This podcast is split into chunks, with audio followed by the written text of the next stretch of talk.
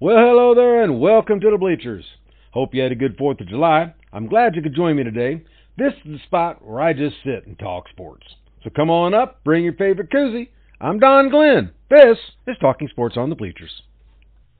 You got to get it done. This is Gateway City Sports. The rumors are true. This is Talking Sports on the Bleachers with Don Glenn. A confident young man, a superb athlete. A look at the sports issues of the day. Grab a seat, pop a cold one, and let's talk some sports. Gee, that sounds kind of interesting.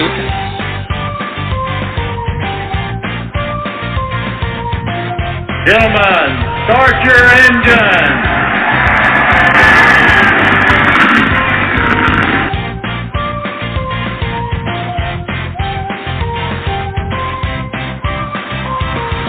Shotgun here at the snap. Romo looking, dumps it off right side. Intercepted! Intercepted at the goal line by Woodson! And there is your Gallagher!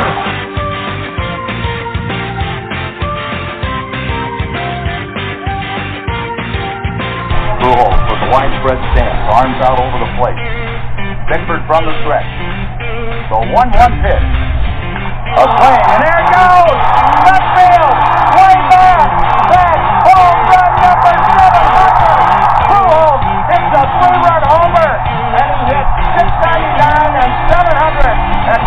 Stadium on September 23rd, 2022. Uh, playoffs? Don't talk about playoffs. You kidding me? Playoffs?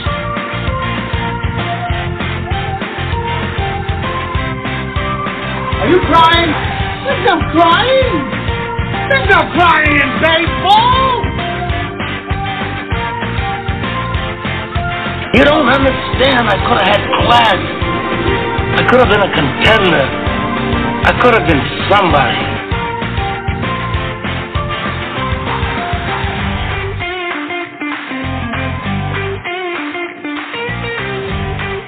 Holy cow!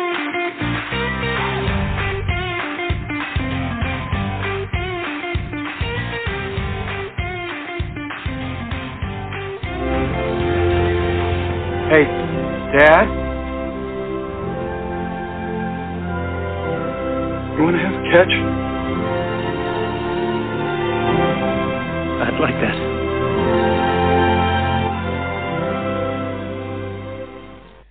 I'm really glad you stopped by today. We have some NASCAR to go over, and I'll talk a little bit USFL. We got the All Star Game lineups, and just how hot is John Mozeliak and Oliver Marmol's seats getting. All that coming up. Talking Sports on the Bleachers is a proud part of Gateway City Sports and at GatewayCitySports.com. At Gateway City Sports, you're going to find articles and podcasts that cover sports in and around the St. Louis bi state area. Check it out at GatewayCitySports.com. All right, well, NASCAR held the first ever street race in Chicago with the running of the Grant Park 220 Sunday, July 2nd. It was a 2.2 mile course that they laid out through the streets of downtown. If you and I don't expect you to know, you might be from Chicago to listen to this. I don't know, uh, but it kind of went up um, a street called South Columbus there, and then it turned onto Lakeshore Drive, and then came back down, and then there was a little. Uh, uh, like a cul-de-sac type thing it went through. It was a wild little course, I'll tell you that right now. Uh, but anyway, uh, they uh, they ran two races. They ran the Xfinity race as they usually do in, in NASCAR uh, on Saturday. It was called the Loop 121. Now uh, that was supposed to go 56, 55 laps, but they postponed the race at lap 26 due to uh, a lot of rain. And the rain just came in and just made the course very dangerous. Lightning was in the area and they didn't want the fans to be hurt so they they uh, put the race on hold. They tried to do it sunday morning. That didn't work because they woke up to three inches of rain.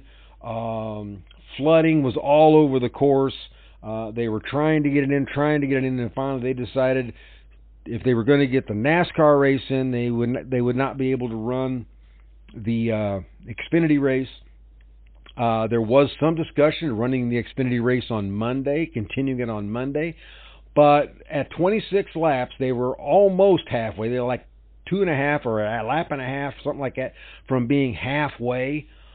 So they decided that they would just go ahead and call the race then because they didn't want to, uh, which I thought was actually kind of, uh, uh, it, it, it made sense, but it was also kind of stupid. Um, they were talking about just doing it Monday to get the uh, amount of laps in to make it a legal race and then call it at that point, which I think would have been stupid. If they're going to run the race on Monday, they would have, to me, run the rest of the, the other 29 laps. But uh, you know, uh, but they, I think they did the right thing because then you're t- talking tying up a work day of traffic in Chicago, uh, and they already lost one. Uh, well, not maybe not a whole work day, but they lost part of a work day when they were setting up everything uh, on Friday for the Saturday race. So, uh, you know, I think they made the right decision in just calling it at that point. Um, the uh, race finish was uh, Cole Custer was declared the winner with John Hunter Nemechek second, Justin Allgaier third, Brett Moffitt was fourth, and Austin Hill was declared the fifth place finisher. Now, like I said, the NASCAR race it ended up being delayed. It was supposed to go off at four o'clock, didn't go off till five. Uh, Denny Hamlin had the pole. Tyler Reddick was right behind him because they, they ran the race in a single file start instead of traditional side by side start. Uh, and they ran all the restarts that way. All the restarts were single file. Uh, so, uh, and let's see, uh, Shane Van Gris- Gisbergen, who uh, made his Cup Series debut, was the uh, third place, was started third in the field, ended up being the winner. Now, Gisbergen, or Van Gisbergen, excuse me, uh, is a three-time uh, supercar or V supercar V8 supercar champion. That's what it is. Uh, and that's a race, uh, a series that's run, I think, in New Zealand, Australia, that area. Um, the race did start out under very wet conditions. As a matter of fact, you saw you didn't see racing slicks on the um, the NASCAR cars. You saw actual treaded tires. Uh, they they had to use those to get grip because you know normally in NASCAR, uh, when you've got a dry track condition, you have what they call the slicks. Uh, there's no tread. It's just a, a just a slick or a, a, a flat rubber surface on the tire. Now that is because as that heats up, it provides more grip on a racetrack at higher speeds. Well, that only works if it can have the grip. Well, if you've got a wet condition, it's not going to have the grip. So they had to go with something that, like you have, you and I have on our personal cars, a tire that's going to channel the water away from the tire and so keep more tire surface on the road. Uh, the slicks would just hydroplane and you wouldn't get anything, and you'd have a lot of issues.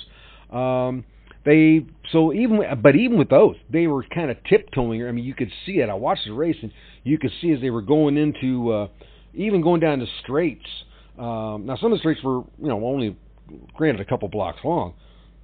Excuse me, but uh, even going down the straights, you were t- you could tell they were not really um, um, getting into the throttle, so to speak. I mean, they were kind of laying off, laying off till about 20 laps. Then you saw, uh, well, actually a little earlier for Tyler Reddick, he uh, he uh, made a move. I think it was like lap three or four on uh, Denny Hamlin, and just just walked right around him, and then uh, to, to take the lead early in the race. Um, but like I said, most everybody else was just kind of walking around a little bit. Then when you started to see parts of the track dry up, then a few drivers here would go to slicks. Then a few drivers here. When eventually all the all the um, guys were on slicks by I think right around lap 28, I think, somewhere in there. They were all had gone to uh, gotten rid of the treaded tires for the slicks because on the treadeds they weren't getting the grip and the speed on the dry part of the racetrack as opposed to what they were going to get with the slicks because there's more grip. Again when that tire heats up it gets a little sticky and it sticks to the track better as opposed to, to a treaded tire like you and I use. So uh what was funny too is the the you know most NASCAR tracks of course even even like at Pocono and stuff like that or Long Pond I guess is the name of the course the barriers are concrete or something like that. And they had concrete barriers, but they also had a lot of tire barriers set up around the course. Um, And that's a good thing they had some of those tire barriers there because uh, one corner, especially uh, uh, corner six, the turn six, coming off of uh, South Columbus onto Balbo before they headed down to South Michigan. Uh, that corner, I mean, a lot of guys had trouble in that corner. A lot of guys uh, slipped and slid, and uh, another, four drivers actually went into that tire barrier. Uh, two or three of them had to be pulled out. Uh, Kyle Busch, Joey Logano, Chase Elliott, uh, all made contact with that barrier. I think Busch and uh, Elliott had to be pulled out. And uh, Hog Gregerson, or Gregson, man, that guy was the unluckiest sucker of, of, of the day. He hit that barrier four times. Twice had to be pulled out. Now, of course, every time they had to pull somebody out of that barrier, of course, they had a full course caution. So he, you know, there was some cautions for that. A couple of the other barriers took some hits, uh, but those safer barriers really came into play because just about every car that hit that safer barrier was able to just get back on the course and roll right along. So uh, kudos to uh, NASCAR for putting up those barriers on, on, in that in that respect. Now, as I said before, Hamlin started out with the lead. It lasted about three laps, I think, something like that. Tyler Reddick went around him on turn one, or going into turn one. Uh, later, after I think they finally switched to the uh, slicks, Christopher Bell would uh, take over the race for the most part, uh, and was in control a good portion of it. And then, uh, matter of fact, he won the first two stages. Then at about lap 45 or so, NASCAR made the decision they were going to shorten the race from 100 laps to 75 laps because of uh, darkness coming in. They they didn't think they were going to be able to finish it uh, before it got too dark to race because you know while there are street lights in Chicago, I mean that, that that's obvious, uh, but they're not the same kind of lights and don't give you the same. Um, feel or, or, or view or vision of the course as lights at some of these super speedways do. So uh, they made that, which changed a lot of guys' pit strategy. I mean, they were already working on what the next fuel stop was going to be or change of tires and stuff like that. So some guys elected to stay out. A lot of the leaders, Hamlin, uh, Van Gisbergen, uh, Elliott, all those guys came in, which kind of led to then Justin Haley taking over the lead of the race in the late stages, and he would command the race for a while until his tire started to go away, but he was in a no-win situation. At that point, he comes into pit, he's going to lose track position, he probably never get caught back up. So they tried to run it out and hope they could make it work, and, but uh, Van Gisbergen would take the lead with five laps to go. Uh, but a an accident uh, on the last lap or the last uh, second caused a two lap overtime. Uh, I think it was right before the actual white flag came out, so they had to go into overtime. If the white flag had been out, they would have just finished under caution um, at that point. But the um, white flag hadn't flown yet, so right before that, an accident happened. That's when they determined and so it went into a two lap overtime on the restart, Gisbergen, Van Gisbergen just uh, took off, and it it was like everybody else was was racing on on on slicks and water because he just bolted ahead and just never looked back.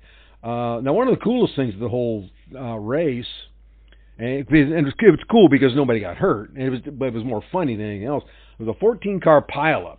Uh, it occurred on the turn going into Michigan Avenue and uh, William Byron had spun, and Corey LaJoie and Kevin Harvick uh, kind of touched as they were trying to avoid him. Well, they ended up spinning, and in turn blocked the entire road or, or course, and then all you see all these cars just just nobody hit hard and no damage really to anybody.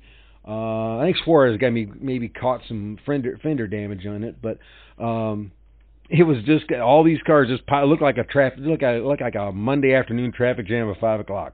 a lot of the accidents weren't that bad because um, most, like I said, most of them happened in the turns, as spin outs or uh, hitting the barriers. You know, and going into those turns, you know, a lot of them were, were fairly sharp, so they're only doing maybe 35, 45 miles an hour going into those turns. So uh, all in all, it's a pretty decent race. Uh, hopefully, if they do it again, they'll be able to to run the entire race. I think I would have loved to have seen that play out with another pit stop or two uh, in there. Um, now, uh, as the race for the playoffs goes, uh, they have 11 drivers that are qualified by wins. As the playoff system in, the, in NASCAR now, it's not the old the old school system; it just points. Now, if you have a win, you're automatically in the playoff, 16 car playoff. So there's 11 drivers that have wins, so that's 11 spots. Then the next spot, or the, uh, another spot, would go to um, the person with the most points. So if you have, say, 16 drivers with wins, but one of them is not does not have the most points, the the one with the least amount of points of those winners gets knocked off in favor of the guy with the most points because that's the way it's set up. Uh, so, like if you have the uh, 11 drivers uh, are qualified by wins, then you uh, have Kevin Harvick who leads in points with drivers with no wins. So there's 12. Now that leaves uh, a, pretty slim group that's right in the uh, 388 to 360 50 point range somewhere in there in, in terms of uh, race points. Um, you've got uh, Bubba Wallace and Ty Gibbs uh, are right there at 387 to 378. Uh, and then uh, you've got uh, guys like Daniel Suarez, Michael McDowell, AJ Allmendinger, Alex Bowman right on their heels. And then you got another group a little further down: Justin Haley, Al, Austin Cindric, Corey LaJoie, and uh, Chase Elliott. They're within range, and they're, but they're going to need some good finishes to close the gap. So uh, could be exciting. We'll have to see how uh, goes out or plays out. And um, you know, I always kind of like NASCAR, you know, but I don't know if I could be a driver or a crew chief, or even a car owner. I mean, man, you talk about stress. That's you're there on race day. You're, I mean, I can just imagine the stress going through. You know, because I think buying a car itself is stressful. You know, and these guys are buying race cars. Okay, uh, but hey, there's one place that's trying to make car buying car buying stress free. That's Fifth Street Motors, located at 2044 Rose Lane in Pacific, Missouri. At Fifth Street Motors, they want to make your car buying experience less stressful. They're going to help you find the vehicle that you need no matter what brand. Because at Fifth Street Motors, they believe in giving you the absolute best price on a pre owned vehicle that's going to fit your budget. So check out what stress free car buying can be. Give Brandon or Don a call today at 573 259 1306. Now, again, that's 573 259 1306. Check them out and tell them Don Glenn from Talking Sports on the Bleachers sent you. All right, it was the USFL Championship on July 1st in Canton, Ohio, uh, the hall of the site of the Hall of Fame for NFL. And in the second year in a row, it was won by the Birmingham Stallions, and they defeated the Pittsburgh Maulers 28 to 12. Stallions were led by uh, wide receiver Deon Cain, who had four catches for 70 yards and three touchdowns. Also had 102 yards returning punts.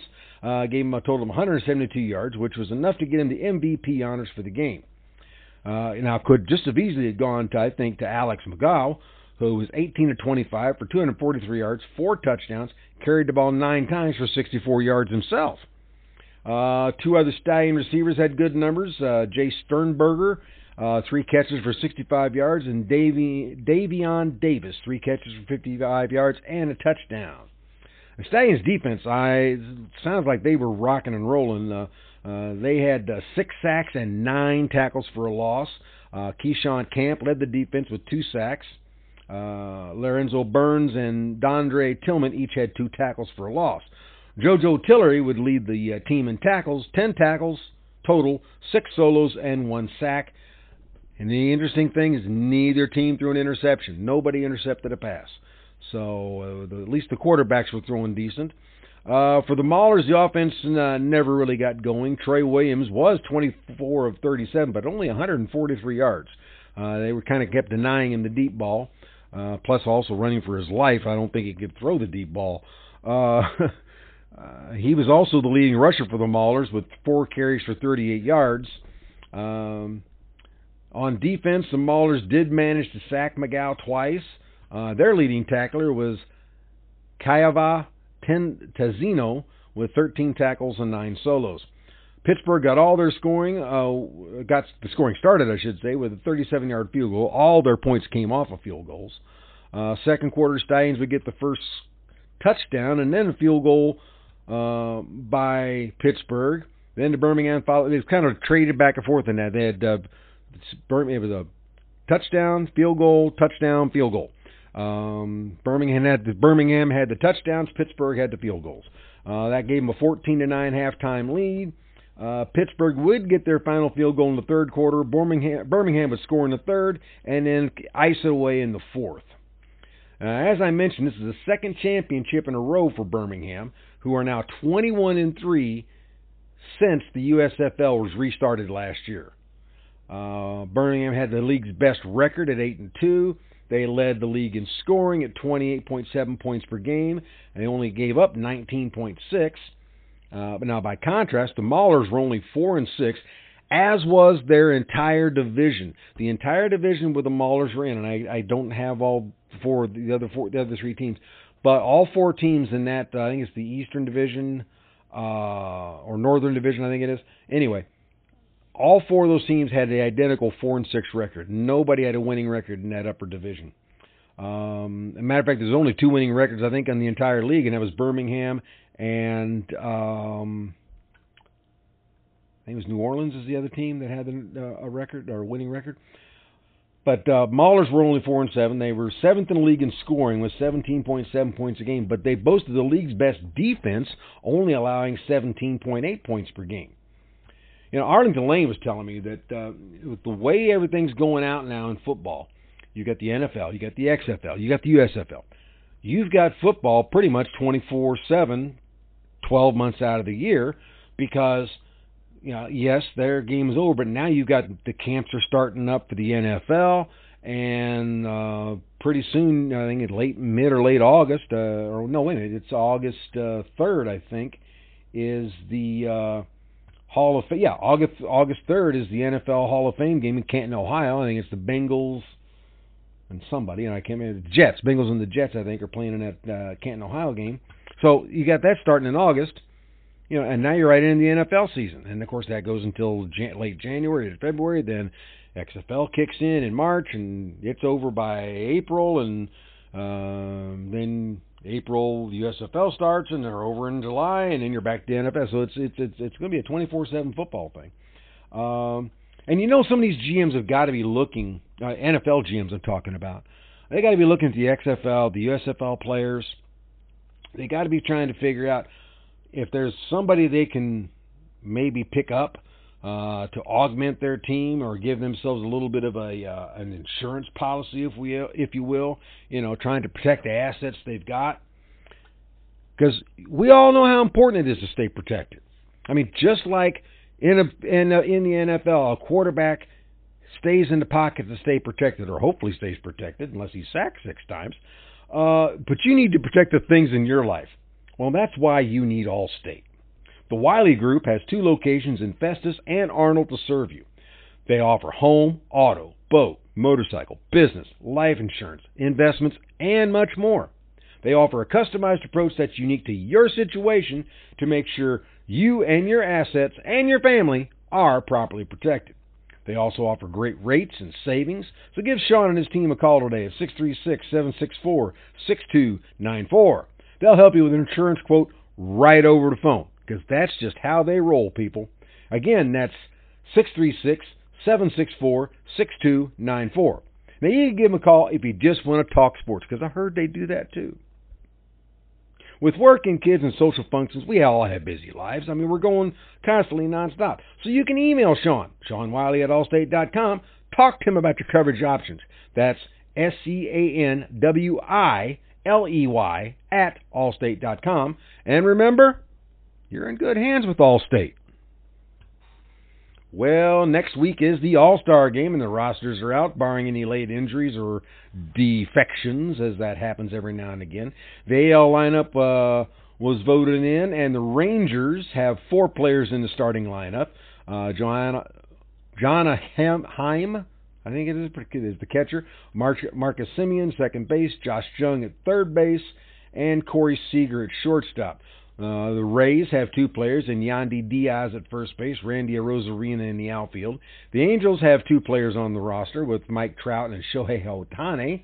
Uh, Trout in the outfield, Ohtani at DH. Um, and uh, the Yankees have Aaron Judge in the lineups. Now, both Judge and Trout are injured, so they're not going to be making the start. Um, I'm not sure who's starting in their place. That'll be up to the manager. Also for the American League, Yordan Alvarez is out. So replacing these guys uh, are shortstop Wander Franco from the Rays, outfielder Julio Rodriguez from the Mariners, and outfielder Kyle Tucker of the Astros. Now, as far as the reserves, three players from the Blue Jays are on the reserve roster with Vlad Guerrero, Whit Merrifield, and Bo Bichette.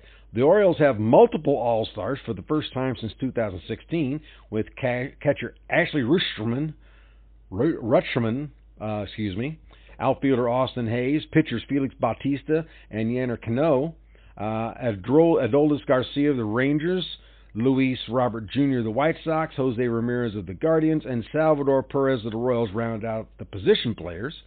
Uh, as for the pitchers, you've got Gerrit Cole from the Yankees, uh, Luis Castillo from Seattle, Sonny Gray from the Twins, uh, Nathan Eovaldi from the Rangers. Uh, so they've got a total of four guys in there. Uh, Kevin Gausman from Toronto, so there's another Toronto player. Vamber, Framber Valdez of the Astros, Michael Lorenzen from Detroit, Kenley Jansen from Boston, Emmanuel Clase from the Guardians, and of course the two pitchers from Baltimore that I already mentioned. Now, due to injury, uh, oh, please, pardon me, I read that wrong. Uh, Shane McClanahan is out. He's on the roster, but due to injury, he's not going to be participating, and his spot will be taken by George Kirby of the Mariners. Uh, so in the American League, the um, the Red Sox, White Sox, Twins, and Tigers only have one representative. Everybody else has multiples. In the National League, there are three Dodgers uh, on the starting ro- roster: first baseman Freddie Freeman, outfielder Mookie Betts, and DH J.D. Martinez. There are also three Braves on the roster: catcher Sean Murphy, shortstop Orlando Arcia, and outfielder Ronald Acuna Jr. Uh, Nolan Arenado from the St. Louis will play third, and Corbin Carroll will be in the outfield representing the Diamondbacks. National League Reserves has three more Braves on it with Matt Olson, uh, first base, second base Ozzie Albies, third base Austin Riley. Uh, the rest of the reserves are catcher Will Smith from the Dodgers, first base Pete Alonso of the Mets. How it's Alonso and not Goldschmidt, I got no clue. Uh, shortstop Dansby Swanson of the Cubs, outfielder Lourdes Gurriel of the Diamondbacks, Nick Castellanos of the Phillies, Juan Soto of the Padres, and Jorge Soler from Miami. The pitching staff uh, breaks down that the National League includes two Cubs, Justin Steele and Marcus Stroman, though I just heard that Stroman is not going to participate. I do not know who the replacement is for Stroman as of yet. Uh, two Braves with uh, Spencer Strider, Bryce Elder. Um, now, due to Clayton Kershaw being injured, the Pirates have two pitchers because uh, Kershaw was on was selected. So, but uh, they've got the Pirates uh, have two pitchers of Mitch Keller and now David Bednar, uh, Zach Gallen of the Diamondbacks, Josiah Gray of the Nationals, uh, Alex Diaz of the Reds, Josh Hader of the Padres, and Camilo Doval of the Giants round out that pitching staff. Now, for the National League, the Phillies, Mets, Giants, Cardinals, Rockies, and Reds only have one representative.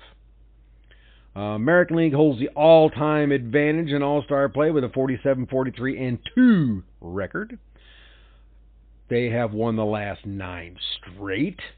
Uh, the All-Star game is going to be in an American League city. This is not boding well for the National League, is what I'm trying to tell you, folks. Okay.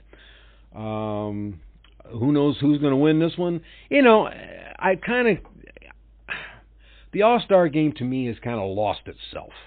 Now I'm now I know I'm an old fart, so I remember things differently than a lot of you old people do. But back in the day, and I'm talking way back in the day, the All Star game was fun to watch because they would did not take it serious. They were having fun. Well, except for Pete Rose, uh, bowling over a catcher. But uh, you know, you had guys uh, like John Kruk, um, and I, I, I, I remember uh, Randy Johnson. I think it was he was pitching for Seattle. Anyway, he threw behind Kruk. You know, because there was there was there had been something about throwing at batters and whatnot. So Randy Johnson, you know, just for the fun of it, threw a ball behind Kruk. Nobody on base, nobody gave a damn. And Kruk sat there and laughed about it. He turned around in the batter's box and had his back facing the plate to hit. He said, "If you're going to throw out here, throw. I'll bat this way." I mean, you had things like that. It was a lot of fun, and now it's I don't know. It's just turned into a popularity contest of overpaid crybabies, if you ask me. Um, you know, and, and I've always thought they could do something more than just a home run derby, as far as uh, you know, because the home run derby's fine. It's fun to watch. I, I, I admit I do like watching the home run derby when I can. It is fun to watch, uh, but you know, I'd like to see them have maybe a fielding skills competition, um, or you know, something of that nature, something to kind of just liven it up. I mean, because I know I think in the NHL they do have a uh, a couple of different skills competitions. Uh, I know in the NBA, NBA you've got the uh, slam dunk contest, you got the three point shooting contest. You know, so uh, I don't know. Baseball, if they want to, if they want to invigorate the brand, I mean, yeah, the home run derby is fine, but it's boring. It's boring. Even I don't care how you change it up, how you make it uh, competitive, uh, matching this guy against that guy, and, and I don't care how you do that. It's not. It's boring. It is a boring thing to watch. Um, you know, I, I, a, I think a better batting competition would be to have lanes out on the field and have batters hit into those lanes. I, that would be fun to watch. Guys actually using their bat for what they're supposed to. Have a bunt competition. You know, I, there's just a lot of because I know I know in uh, Japanese baseball and all they have that they have a little target set up and they have a bunt competition. You know who can uh, keep it the furthest away from the mound or whatever. It's to me the the All Star Weekend is a waste of time. All Star Game and the All Star Week or three days or whatever is a waste of time to me. Um, I'll probably try and tune in if I can. If I can't, I'm not going to lose any sleep over it. I'll just put it that way. So, how has summer been treating you folks? Yeah, it's been hot. Yeah, it's it's it's summer. It's supposed to be hot. You know, 90 degree days, high humidity, stuff like that. You know, we had some storms roll through and knocked a bunch of stuff down on our yard. Took out some patio furniture. You know, I spent three days out there cleaning up. Um, you know, made sure I stayed hydrated though, because hydration is important. And let me tell you about hydration multiplication. It's called Liquid IV. In just one stick, you get five essential vitamins and two times faster hydration than water alone. It also has three times the electrolytes of traditional sports drinks. It's conveniently packaged. You can take it anywhere. If you're off to the gym or playing a ball game, throw some in your sports bag. Going to the beach, put it in your beach bag. Even take it to work for a quick pick me up instead of coffee. Put some in your lunchbox, your briefcase. Liquid IV comes in 12 delicious and refreshing flavors, including strawberry lemonade, tropical punch, and pina colada. You get the benefits of vitamins B3, B5, B6, B12, and vitamin C. It's gluten free, it's non GMO, it contains no soy, no dairy. And Liquid IV also believes that access to clean and abundant water is the foundation of a healthier world. So Liquid IV partners with leading organizations for innovative solutions to help communities protect their future by protecting their water. Get 20% off when you go to liquidiv.com and use the promo code GCS at checkout. That's 20% off anything you order when you shop Better Hydration today using promo code GCS at liquidiv.com. Hey, are you ready to shop Better Hydration? You can also use my special link, zen dot AI slash talking sports on the bleachers. Save 20% on anything you order. See what hydration multiplication can do for you. Try Liquid IV. Okay. Well, for the last couple of weeks, I've been saying that Ollie Marmol and John Mozeliak should be feeling a little bit of heat. And I really do think they are. And on KMOX this past Sunday, Mo did admit that just maybe they didn't do enough in the off season to get the job done. Now, quoting Mo now, he said, I do think that some of the decisions we made, some of the guys we were trying to give opportunities to, it just hasn't worked. It's very fair to say we should have done more or could have done more, and hopefully you learn from that. Mo, you've had two years to learn that, okay?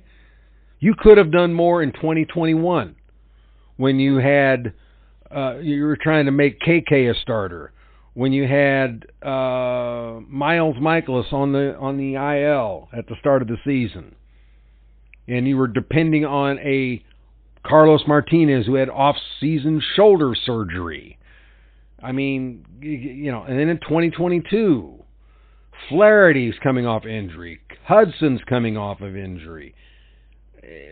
You know, give me a break, Mo. You haven't learned yet. So what makes you think you're going to learn now?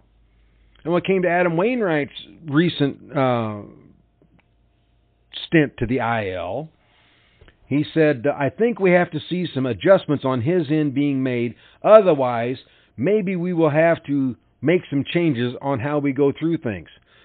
Just what the hell does that mean? Just what does that mean? I don't understand it. I mean, is he trying to say that it's Adam's fault? Well, and and and he's somewhat right. I mean, everybody, you know, I'm not trying to diss Adam. Don't get. I love Adam Wainwright. Love me some Waino.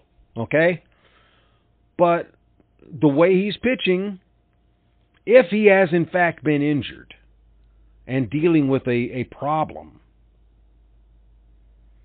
why didn't they address it two, three game or weeks ago? when it showed up. Why are we just addressing it now? And why is it Adam's fault we're addressing it now? Did he withhold that he was he wasn't feeling well? I don't think so the way he was talking. But you just don't know. So I I don't know what he means by that. Well, here's what though I here's what I hear out of what he just said. A we overvalued the ability of our pitching staff. You know, when he makes the comment of uh, the decisions we made and the tries we were trying to give opportunities to, he overvalued the staff, overvalued what he had, just like he did in 21, just like he did in 22. And then B, way too slow to recognize the issues. That in dealing with Adam Wainwright way too slow to recognize that Wainwright's got an issue. Let's fix it. Matz the same way. They didn't they they they waited way too long, you know, to to do something. They waited 10 games before they tried to do something about Matz. Um, you know, they've waited now what, a half a season before they're trying to figure out what's wrong with Wainwright. Lack of urgency. And I've said on many occasions, Mo is an arrogant SOB and he thinks the fans don't have a clue and can be fed any amount of chum and slop and they're going to enjoy it.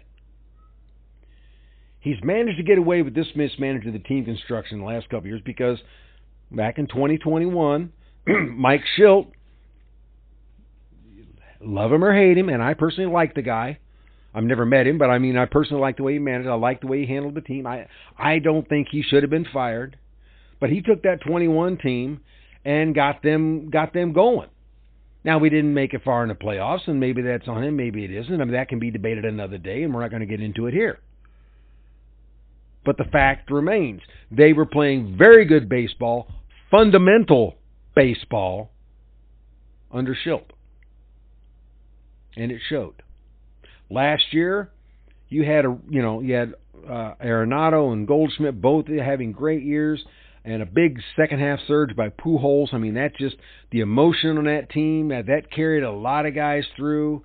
Um, you know, you didn't have a, a, huge amount of uh, of big injuries. You know, even though the pitching staff wasn't ready, and the addition of Quintana and Montgomery, you know, there was there was some makeup there that had happened. And I'm not saying Mo doesn't hasn't hasn't tried to fix the situation in the last two years, but he shouldn't have had to fix the situation, is what I'm saying. He can't get away with this year. Eh, you're seeing it. He's got a manager that cannot manage without a Yadier Molina behind the plate or an Albert Pujols walking him and say, "Hey, uh, Ollie, um, why don't you let him hit against a right-hander?" Or, you know, bouncing an idea off a guy like that, uh, or you having having a Mike Maddux in, you know, on your bench, a Skip Schumaker on your bench you know, Schumaker leaves, goes, and I don't blame him. I mean, you know, you're you're going from bench coach to manager. I'm taking that deal any day of the week. Mike Maddux says he's going to retire. Not leaving baseball, he's just going to take a step backwards. And in less than a month, he signs to be the pitching coach of the Rangers.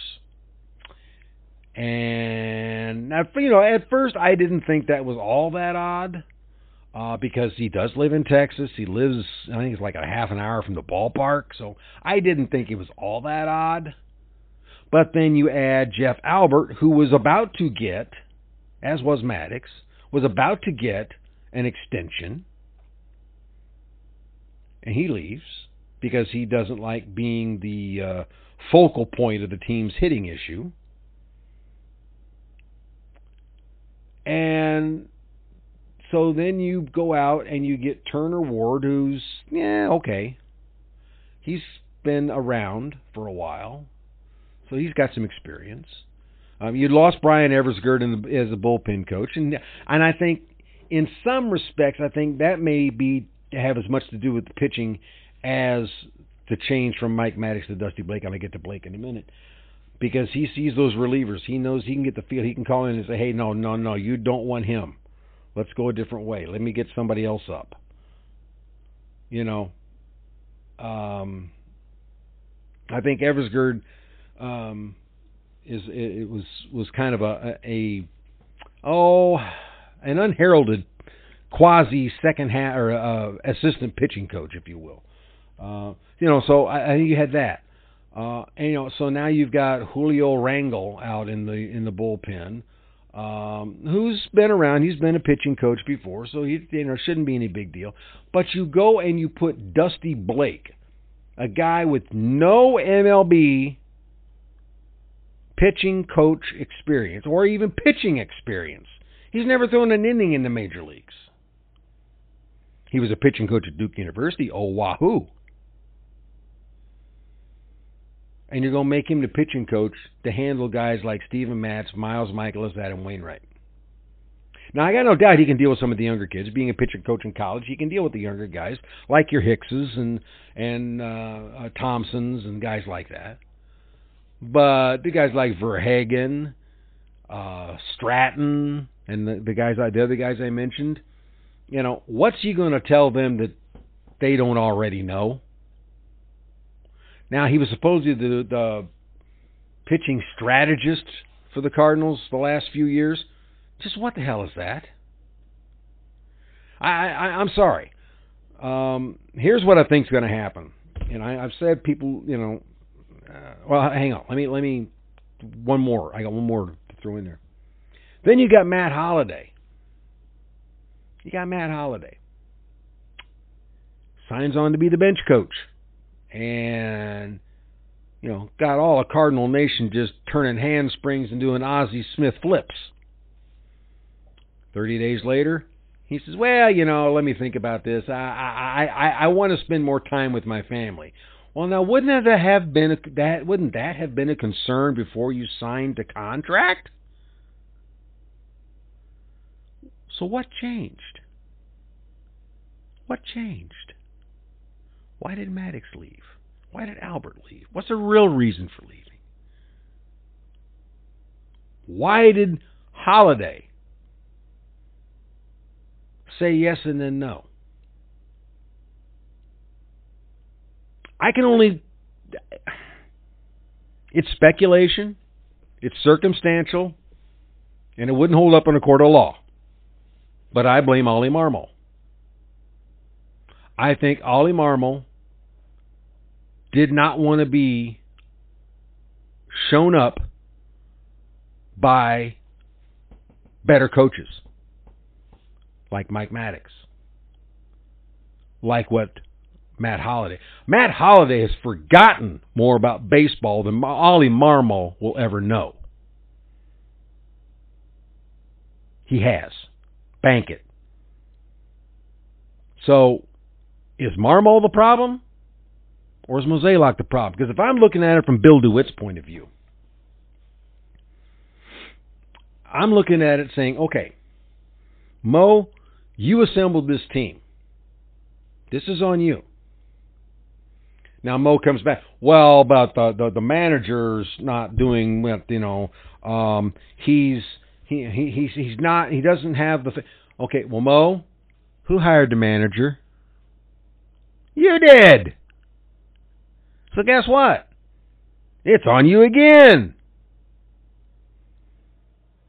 So if I'm Bill DeWitt and I'm looking at this and I see the the the the way the roster was constructed, and then I see my manager calling players out in the uh, publicly, and then trying to blame the pitching on a catcher, which I will say, in all fairness, Contreras does shoulder a little of that blame.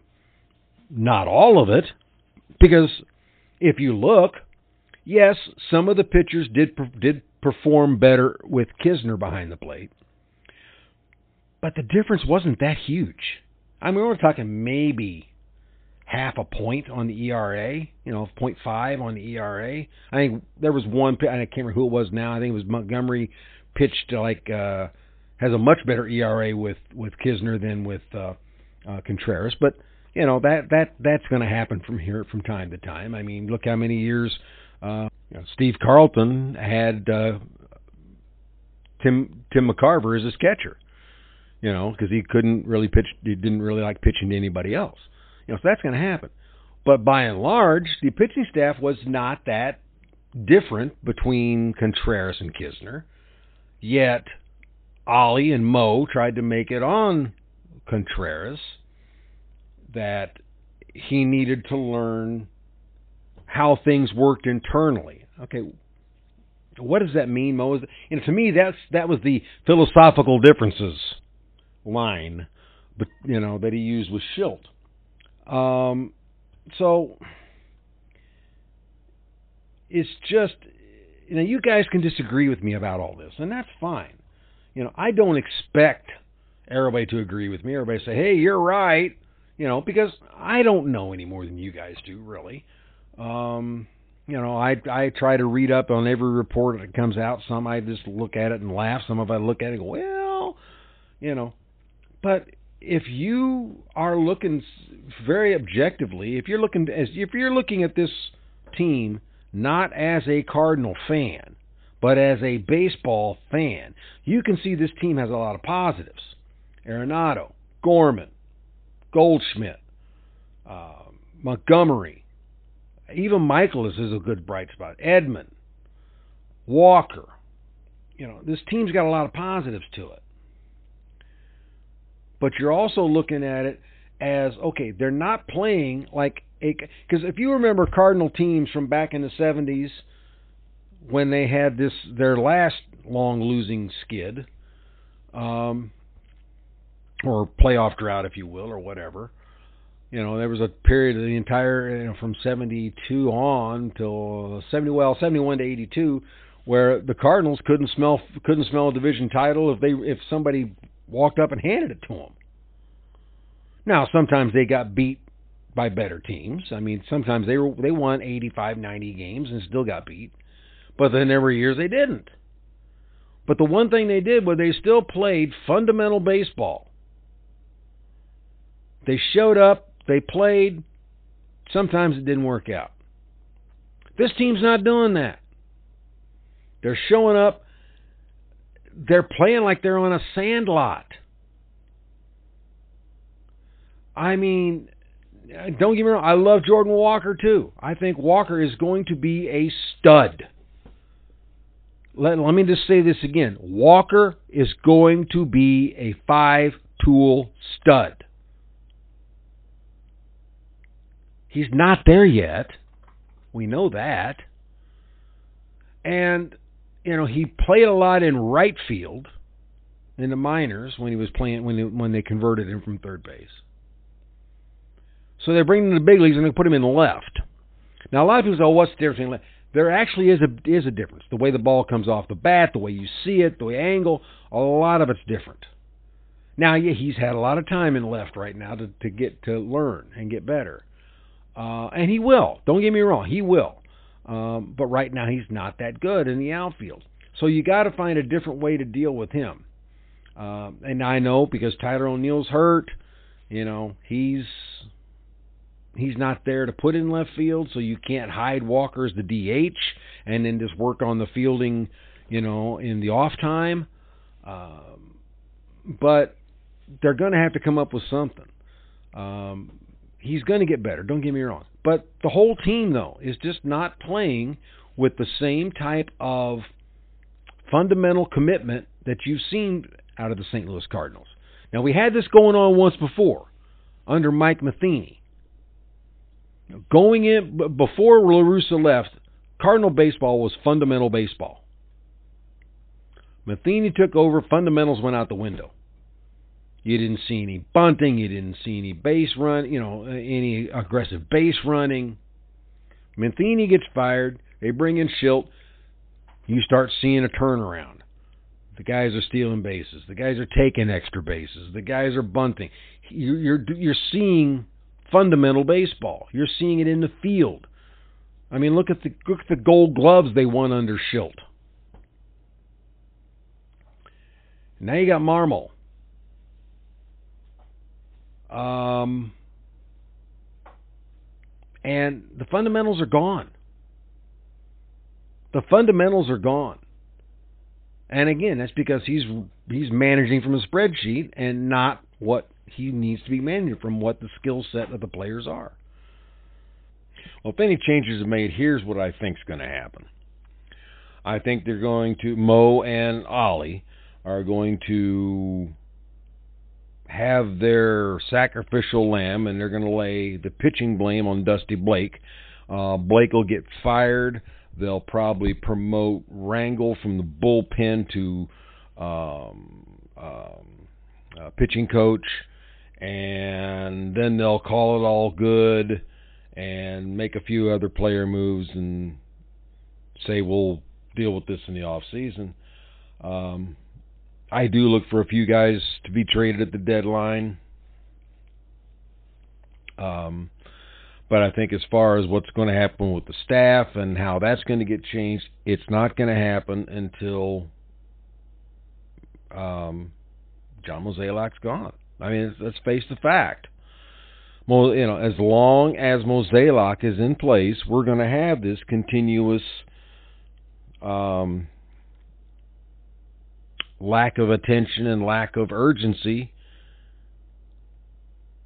uh, in the way they deal with it, in the way they deal in the off season, the way they deal with issues coming up in the regular season. This, this is what we are probably going to have to come to, to expect unless Bill DeWitt steps in and tells Mo enough is enough. Get ahead of this thing. We'll see. Like I said, am I 100% right? No. I'm not even sure I'm 50% right.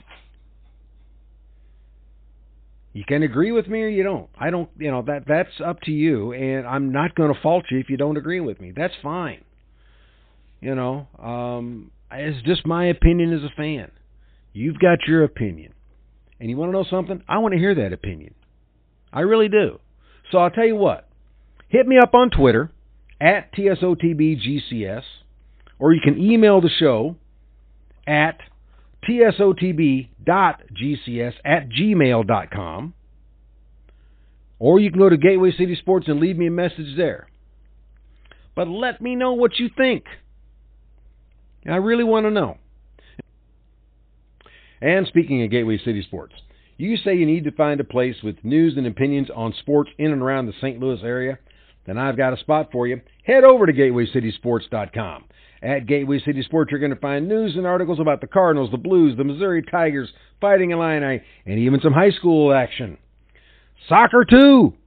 You'll find articles and content from guys like Russ Uncle Frank Robinson, Brian Papa Swope, Gene Bonds, Derek King, and even I put out an article or two. You want more podcasts? Well, where you're in luck. If you're a Cub fan, if you have a Cub fan, excuse me, uh, in the family, or you got a neighbor a Cub fan, invite him over, have a couple brews, and listen to the team of rivals with Ron Nuttall, Pete Geddes, and Elliot Dewey. If you prefer mostly Cardinal talk with some interesting guests thrown in, then give a listen to That's a Winner with Ryan Jenkins and Josh Brown. Now, you say that's not enough Cardinal content for you? Well, there's more. Check out the two for three with the Mighty Moose, Mike Stevenson. Coming back by popular demand is the Derek King Sports Show with the man himself, Derek King. So head on over to GatewayCitySports.com, look us up. As always, if there's a sport you follow and we don't cover it, let us know. We'll see what we can do for you. All right, folks. Well, that's going to do it for me today. And uh, remember to tell your friends about the show. We can be found on Spotify, Apple Podcasts, Google Podcasts. You can find it on Zencastr.com. You can also go to GatewayCitySports.com and find it there.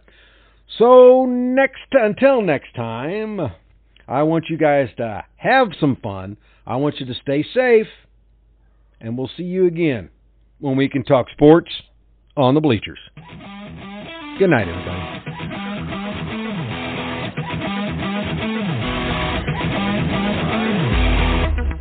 Thanks again for joining us, and you have been listening to Talking Sports on the Bleachers. Here's hoping you have a great sports day.